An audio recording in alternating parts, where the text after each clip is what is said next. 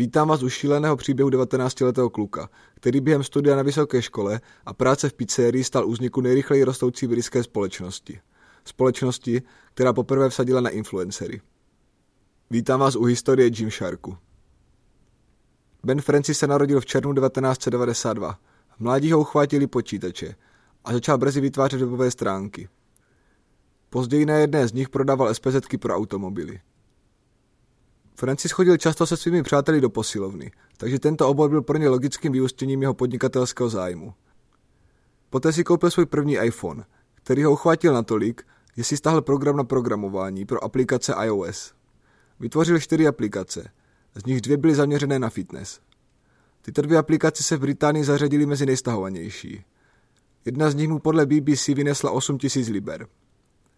Následně vytvořil sociální síť zaměřenou na fitness – na ní měl několik tisíc uživatelů. Podle Francise to ale nebylo dlouhodobě udržitelné. A tak se rozhodnul věnovat se dále jen své další nové stránce. Tato stránka se jmenovala Gymshark. Gymshark založil v roce 2012 společně s jeho kamarádem Louisem Morganem. Pomáhali mu v něm ještě další kamarádi a taky rodina. V té době vypadal jeho den následovně. 9 ráno a 4 odpoledne, univerzita kde studoval management a business na Estonské univerzitě v Birminghamu.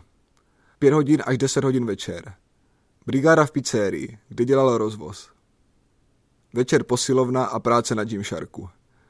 Gymshark byl zpočátku e-shop, který prodával všechny možné suplementy a další fitness doplňky. Ani jeden zakladatel neměl žádné peníze, takže e-shop Gymsharku fungoval na principu dropshippingu. Dropshipping funguje následovně – Založíte si e-shop, ale veškeré objednávky z něj směřujete přímo na dodavatele. Takže nemusíte mít žádné vlastní skladovací prostory a tím pádem vaše náklady jsou minimální. K ceně produktů, které prodávali si přidali několika procentní marži. Jejich domena navíc nebyla gymshark.com, tak jak ji mají dnes, ale gymshark.co.uk, protože gymshark.com již někdo vlastnil – Francis se tak každý den díval na registraci domen v naději, že tato domena propadne nebo bude na prodej. A až za 12 měsíců od začátku Gymsharku se mu podařilo získat doménu gymshark.com. Tím trochu předbíháme, takže zpátky do roku 2012. Celé to trvalo dva měsíce, než získali první objednávku. Problém byl, že prodej suplementů nabízel pouze nízké marže a navíc vysokou konkurenci, takže to chtělo najít něco výnosnějšího. Když získali dostatečné množství peněz, mohli si dovolit do e-shopu kupovat oblečení různých známých značek, které už na dropshippingu nefungovaly. Přitom si uvědomili, že tyto značky nenabízí nic, co by se jim samotným líbilo a co by sami chtěli nosit. A tak utratili všechny peníze, co měli, za textilní tiskárnu, na které tiskli loga a nápisy. Logo původně vypadalo úplně jinak než dnes. Jednalo se o nabušeného žraloka. Toto logo reflektovalo, co v tu dobu zakladatelé dělají nejčastěji – tedy posilování každý den. Až později byla zvolena umělečtější a neutrálnější verze loga, která se hodila k vývoji společnosti a zaměření na fitness. Taky koupili šicí stroj, na kterém začali sami šít. Jejich první produkt byl sportovní nátělník, který oproti klasickým byl delší a volnější. Navíc se zaměřovali i na menší velikosti, takže jejich zboží si nemusel nutně kupovat jen nabušený kulturista. Každý jejich produkt byl ručně dělaný a hlavně unikátní. Vše dělali sami doma. Šití probíhalo v domě u rodiče Francise. U Luizových rodičů se zase nažehlovali loga. Na každém produktu strávili hodiny práce. Dodnes je v Gymshark Centrále vystaven první šicí stroj a také cedulky, které s tím našívali na oblečení. Místo Official Gymshark Merchandise na nich stojí Official. To dnes už Francis ukazuje s klidem. Pokud vás zajímá, kde se 19-letý bodybuilder naučil šít, tak tady je odpověď. Jeho babička šila záclony – a tak naučila Francise a spol, jak šít na šícím stroji. A jak si stanovili cenu? Řekli jsme si, že takové zboží bychom si sami koupili za 20 liber a tak jsme cenu stanovili na 20 liber, dodává Francis. Jednou byl Francis na Body Power Expo, obrovské výstavě, kterou předloní během tří dnů naštívilo něco málo pod 100 000 lidí. Tam měli různé značky své produkty. Žádné z nich ale podle něho nebyly takové jako Gymshark. A tak se rozhodl, že se Gymshark musí příští rok zařadit mezi vystavovatele. Hned šel za pořadateli výstavy a zeptal se jich, co má udělat, aby tam další rok mohl Gymshark taky vystavovat. Jednalo se o tak nákladnou záležitost, že znovu všechny peníze z účtu Gymsharku rychle zmizely. Tentokrát však na účet Body Poweru, které se přitom mělo konat až za rok. Poté pracovali non-stop na šití nových produktů, jejich balení a doručování. Pracovali dlouho. Nikdy jim to ale tak nepřišlo, protože dělali to, co je bavilo. Peter Ludwig to ve své knize nazývá jako flow. A myslím, že nejenom on. Ben Francis byl podle jeho slov doslova posedlý sledování fitness videí na YouTube. Několika jeho oblíbeným bodybuilderům proto poslal své produkty a jednoho dne jeho oblíbenec Lex Griffin měl na sobě oblečení od Gymsharku. V něm natočil videa na YouTube a taky zaslal Gymsharku zpětnou vazbu. Pro zakladatele to byl jeden z nejlepších pocitů, jaké kdy zažil. Brzy se Griffin stal prvním sponzorovaným atletem Gymsharku. Poté následovali další atleti, které Gymshark nazývá jako ambasadory značky. To mělo výhodu. Gymshark to zpočátku stalo jen peníze, které padly na výrobu zboží. Hledali takové sportovce, kterým se bude Gymshark líbit a budou to sdílet se svými sledujícími na sociálních sítích. Stále jsme na počátku Gymsharku, kdy podle Francisových slov nikdo tento typ propagace nedělal. V té době se těm lidem ani neříkalo influenceři. Pro nás to bylo jen přirozené, protože jsme byli fanoušci těchto lidí, dodává. Pokud se na to podíváme z dnešního pohledu, tak Gymshark má okolo 3 milionů sledujících na Instagramu, jenže spolupracuje se sportovci, kteří sami mají dohromady několika násobek těchto sledujících Gymsharku. Konec roku 2012 a teplákovka, která vystřelila Gymshark z hůru. Nátělníky už nestačily. Tvůrci přišli také s návrhem teplákové soupravy. Tu uvidíte na mém webu. Na to, aby si ji sami ušili, ale neměli kapacitu. A tak si ji nechali ušít u jiné společnosti. Minimální množství, které jim dodavatel byl ochotný prodat, by jim opět vyluxovalo účty. Přesto se rozhodli tuto soupravu koupit. Výrobce jim tuto soupravu dodal v době před dalším ročníkem Body Power Expo. Zkušební vzorky dostali o něco dřív, těsně před Vánocemi v roku 2012. A Francis o tom mluví jako o nejšťastnějším zážitku celého jeho života. Ten pocit, kdy drželi v rukou produkt, který nemuseli sami fyzicky vyrábět a navíc se jim tak líbil, na něm zanechal silný dojem. V tuto dobu odešel Francis ze školy a rozhodl se Gymsharku věnovat naplno. Body Power Expo 2013 Na Body Power Expo pozval také své oblíbené bodybuildery, včetně Lexe, a všichni souhlasili. Francis dnes říká, že neexistovalo nic, co by je připravilo na reakci lidí na výstavě. Do té doby byl jen e-shop, který i když dělal vlastní produkty, pořád neměl fyzický kontakt se zákazníky, kteří jejich oblečení nosili. Během pár vteřin po zahájení expa se dovnitř nahrnul dav lidí a velká část směřovala k Gymsharku. Celý víkend tak zakladatelé a další lidé z Gymsharku mluvili s lidmi, kteří neustále obklopovali. Lidé si také hromadně kupovali jejich produkty. Důkazem, že Francis nepřehání v popisu situace na expu, jsou Dan a Craig, dva Francisovi kamarádi, kteří se vykašlali na zkoušky, které právě na univerzitě dělali a spěchali do Birminghamu Gymsharku na pomoc. Oba je to stálo jejich titul, protože se rozhodli v Gymsharku zůstat. Gymsharku na expu také pomáhali lidé, které zakladatelé v té době ani neznali. Byli to kamarádi kamarádů a v tom šíleném tempu nebyl čas na přestavování se. Taky způsob, jakým Gymshark pojal výstavu, podle něj přinesl revoluci. U stánku nebyli jen prodejci, to je zakladatelé Gymsharku, ale také fitnessáci, ceteli, influenceři. Během Expa neměl e-shop moc objednávek, také proto, že většinu produktů kvůli Expu z e-shopu dočasně stáhli. Hned po návratu a opět novém přidání produktů do e-shopu následovala další vlna zájmu, tentokrát internetová. Během 30 minut Gymshark prodal více zboží než za celou dobu jeho existence. V této době začal Gymshark úzce spolupracovat s 18 známými youtubery, instagramery, kdo ví, jestli toto slovo vůbec existuje, a dalšími blogery. Ti všichni v té době měli součet sledujících přes 20 milionů lidí. Následoval rychlý růst. Louis z Gymsharku odešel, protože se chtěl věnovat jiným činnostem. Později přidal Gymshark kolekci pro ženy. Ta podle Francise nebyla tak skvělá, ale později se stala důležitou součástí komunity Gymsharku a biznisu. Gymshark do ženské kolekce hodně investoval a také se mu to bohatě vrátilo. Například na přelomu 2016 a 2017 vydal Gymshark kolekci Flex Legends, o které se domníval, že má dostatečné množství zásob na jeden až dva měsíce prodejů. Tato kolekce se vyprodala během pár minut. První ženou, kterou Gymshark sponzoroval, byla Nikki Blackketter. Když už rodinný dům nestačil, přestěhovali se do malého skladiště, kde stále všechno dělali sami. To bylo v době, kdy například na Facebooku tato stránka měla 33 tisíc líbí se. Dnes je to přes milion a půl. Sám zakladatel Gymsharku o době ve skladišti říká, že i když by to asi neměl veřejně ventilovat, tak v době, kdy pracovali sami ve skladišti a bylo potřeba prodat nějakou látku, která se nacházela až ve vrchní části regálu, tak pro ní musel vyšplat. Někdy to bylo až 6 metrů vysoko. Klíčové rozhodnutí nastalo, když se Francis a spolu rozhodovali, za Gymshark stále považovat za malou společnost nebo za investovat hodně peněz a pokusit se z Gymsharku vybudovat globální značku.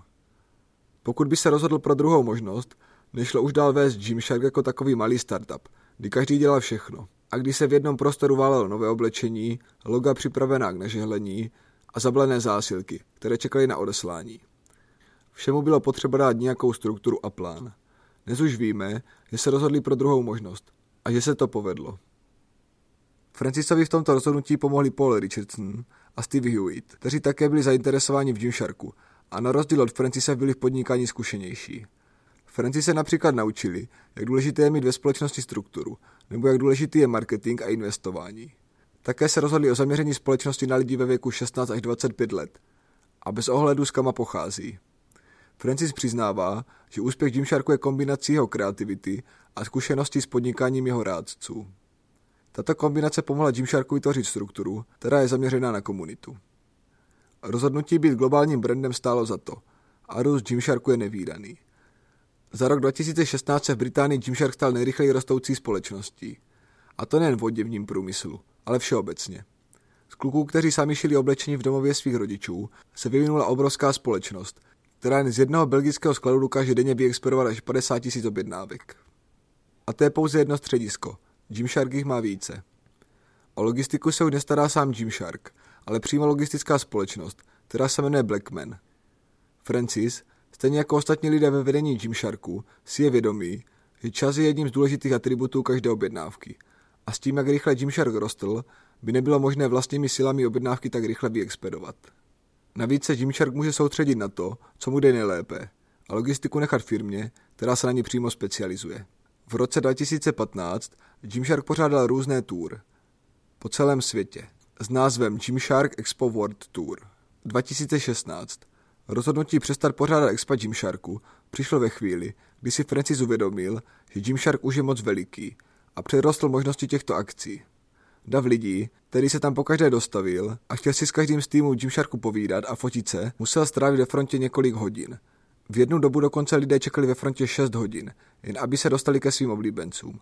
To podle se už nebylo dlouhodobě udržitelné a nebylo to ani dobré vzhledem k fanouškům. Sám Francis přiznává, že by nikdy tak dlouho ve frontě sám čekat nechtěl. Proto se rozhodli Gymshark Expo zrušit. Nicméně poté přišli s Gymshark World Tour. Tento nápad vyplynul ze spontánního rozhodnutí. Je do Kalifornie. Rozhodnutí bylo tak rychlé, že nebyl ani čas si postavit vlastní stánky, takže se lidé z Gymsharku potkávali s fanoušky na různých lokacích. Francis a Paul z toho byli tak nadšení, že se rozhodli uspořádat vlastní Gymshark World Tour. V Americe naštívili 10 měst, například Los Angeles, San Francisco, Las Vegas, v Evropě to například byl Dublin nebo Londýn. V březnu 2017 otevřel Gymshark svůj první kamenný obchod. Byla to docela normální velikost prodejny. Co se vymykalo byla poloha. První prodejna totiž byla v New Yorku. Podle Francis se jednalo o další strategický krok. Gymshark totiž není jen produkt, ale také komunita lidí a atletů. Důležitá je také inspirace, kterou si lidé odnáší po návštěvě k Gymsharku. Vzpomeňte si, co udělala přítomnost atletů na Body Power Expo s prodeji Gymsharku. Rozhodnutí udělat prodejnu v New Yorku přišlo náhodou. Když se Francis při návštěvě New Yorku šel podívat na kanceláři jeho oblíbence, všimnul si naproti budovy, která nabízela prostory pro nájmu. Rozhodnutí bylo rychlé. Francis chtěl posunout Gymshark na další level a přiblížit ho blíže k lidem. Gymshark Expo, tedy výstavy, které provozoval sám Gymshark, už nestačily protože na ně lidé museli cestovat z dálky a konali se jen po určitou dobu. Obchod v New Yorku se vrací ke kořenům Gymsharku, přesně k jeho první spolupráci s fitnessačkou, Nikki Blacketter. Poté byl obchod také z části pojmenován. Blacketter začala s Gymsharkem spolupracovat v lednu 2014, když poprvé natočila video z jejího prvního setkání s Gymsharkem. Od té doby byla velkým vzorem pro ženskou sekci Gymsharku. Gymshark také vydal řadu oblečení s jejím jménem. Stejně tak otevření prvního obchodu v New Yorku vyvolalo ve Francisovi pocity, které naposledy zažíval při prvním Body Power Expo, a to o rok dříve. Otevření prvního Gymshark obchodu překonalo v počtu návštěvníků všechny předchozí akce Gymsharku. Proč je Gymshark tak úspěšný? Podle Francise je to kvůli skutečnosti, že se Gymshark nedívá, s čím přicházejí ostatní společnosti, ale jde si svojí vlastní cestou. A teď už se týká oblečení, tak i pořádání různých eventů. Pokud by měl Francis dát někomu jednu podnikatelskou radu, byla by to podle ní právě tato. V každém odvětví existuje způsob podnikání, se kterým ještě nikdo nepřišel. Pokud najdete něco, co nikdo jiný nedělá, automaticky se stanete lídrem. Pokud se naopak přidáte do odvětví, které dělá každý, tak se stanete součástí, jak Francis říká, nabídkové války. Tedy například, pokud bychom se bavili o propagaci v televizi, tak vyhraje ten, kdo nabídne více peněz za reklamu a propagaci. Francis to popisuje na příkladu Gymsharku. Gymshark tuto svoji výhodu našel v propagaci na YouTube. O tom jsem už mluvil dříve. Gymsharku se tedy podařilo být lídrem v trhu v propagaci na YouTube. Za rok 2013, kdy vše dělali zakladatelé a jejich přátelé sami, a to včetně šití a designu, měl Gymshark tržby půl milionu amerických dolarů. A to ještě pořád Francis pracoval v pizzerii. V roce 2014 tržby Gymsharku překročily desetinásobek předchozího roku. Za rok 2013 byl obrat 5,8 milionů dolarů. Obrat v roce 2015 byl přes 11 milionů dolarů.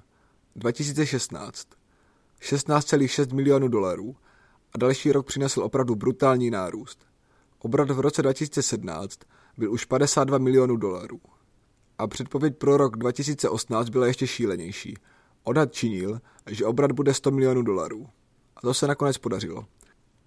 Za pět let se Gymshark dostal z tržeb, které nestačily ani na to, aby Francis přestal brigádničit pizzerii, až na hranici 100 milionů dolarů. To Gymsharku přineslo ocenění jako nejrychleji rostoucí společnosti v britském království.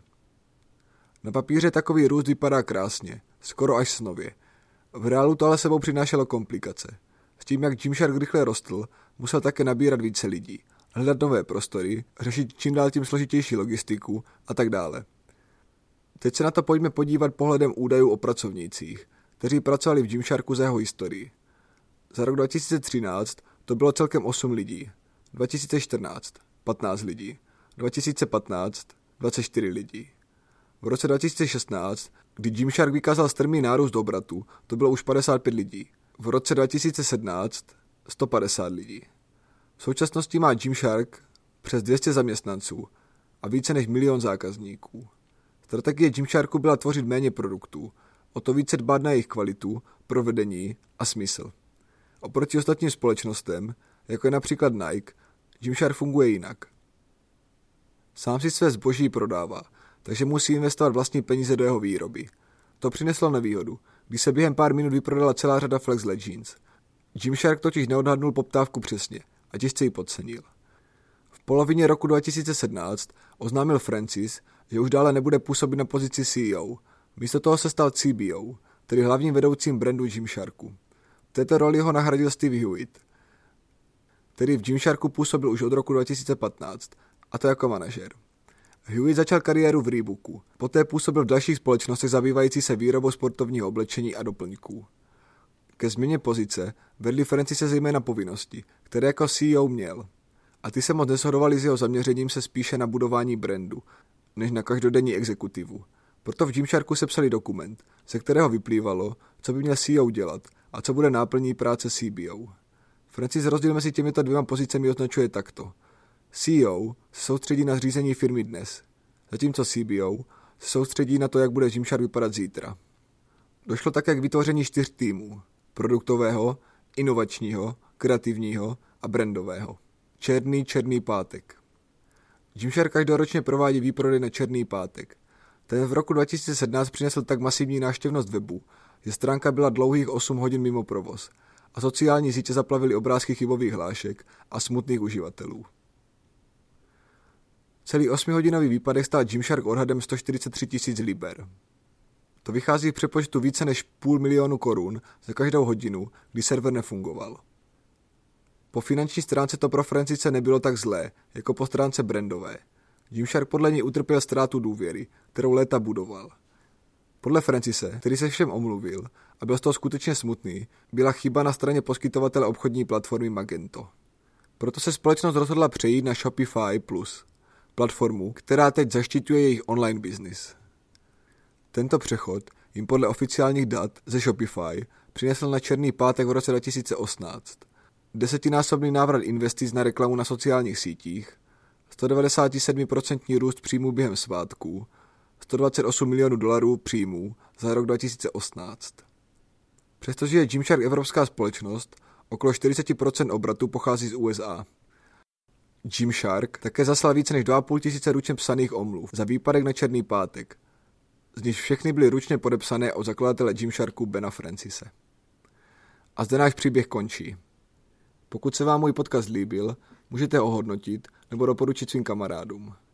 Můžete mě také sledovat na mém Instagramu Kroky k úspěchu nebo se podívat na můj web. A to je pro dnešek vše. Uslyšíme se příští týden.